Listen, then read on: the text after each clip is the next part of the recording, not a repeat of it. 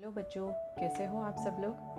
आज आप सब लोग के लिए मैं एक नई कहानी लेकर आई हूँ। ये कहानी हमारे पुराण रामायण में से है।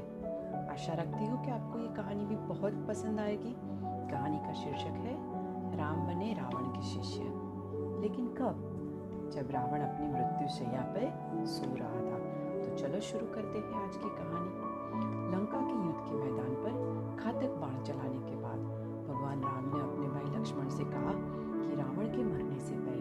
जल्दी जाओ और उससे अनुरोध करो कि वह जो भी ज्ञान साझा कर सकता है, उसे साझा करे। वह भले ही जानवर हो, लेकिन एक महान विद्वान भी है।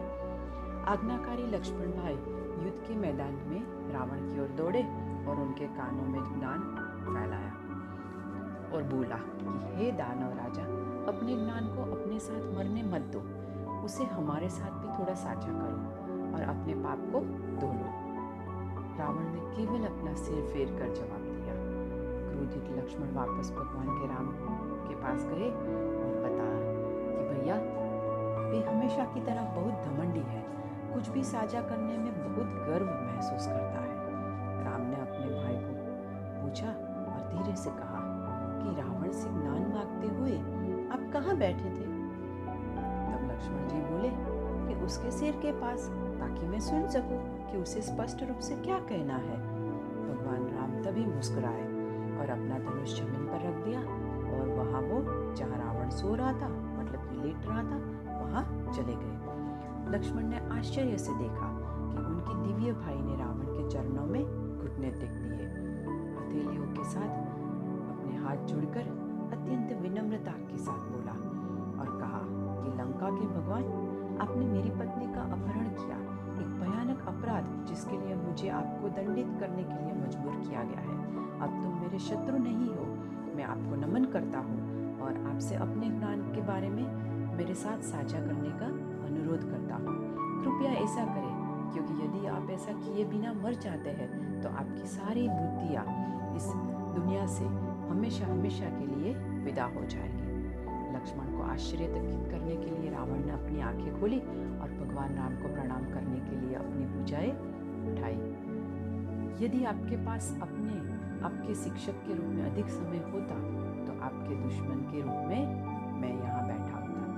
एक छात्र के रूप में मेरे चरणों में खड़े होकर, अपने कठोर छोटे भाई के विपरीत, आप मेरे ज्ञान के योग्य प्राप्त करता हूँ। सो आज इसी वक्त मैं आपको मेरे ज्ञान से थोड़े जो चुनिंदे पल है, वो मैं आपके साथ बांटूँगा।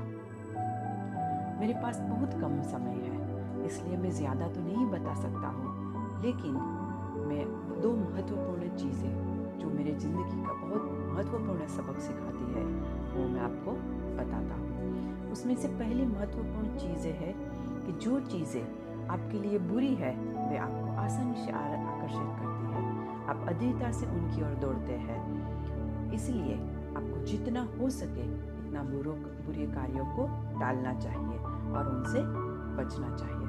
और दूसरा, चीज़ें जो वास्तव में आपके लिए अच्छी है, आपको आकर्षित करने में असफल होती है। इसलिए आप अपनी शिथिलता को सही ठहराने के लिए शक्तिशाली बहाने ढूंढते हुए रचनात्मक रूप से उनसे दूर रहते हैं। इसलिए जल्दी हो सके, उसके लिए अच्छी कार्यवाही करनी चाहिए। मैं सीता का हरण करने के लिए उतावला हो रहा था, लेकिन आपसे मिलने के लिए बचता था। यही मेरे जीवन का ज्ञान है, भगवान राम, और यही मेरे दो आखिरी शब्द हैं। मैं तुम्हें जो देना चाहता हूँ। ऐसी बात कहकर रावण मर गया।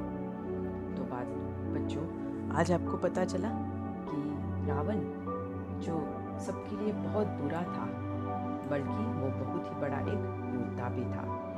जो चीज़ें उसने राम को बताई, वो लक्ष्मण को बता सकता था। बट जैसे लक्ष्मण ने उसको पूछा, उस तरीके से रावण को समझ में आ गया कि राम और रावण में कितना फ़र्क है और राम और लक्ष्मण में भी कितना फ़र्क है। तो यही थी हमारी आज की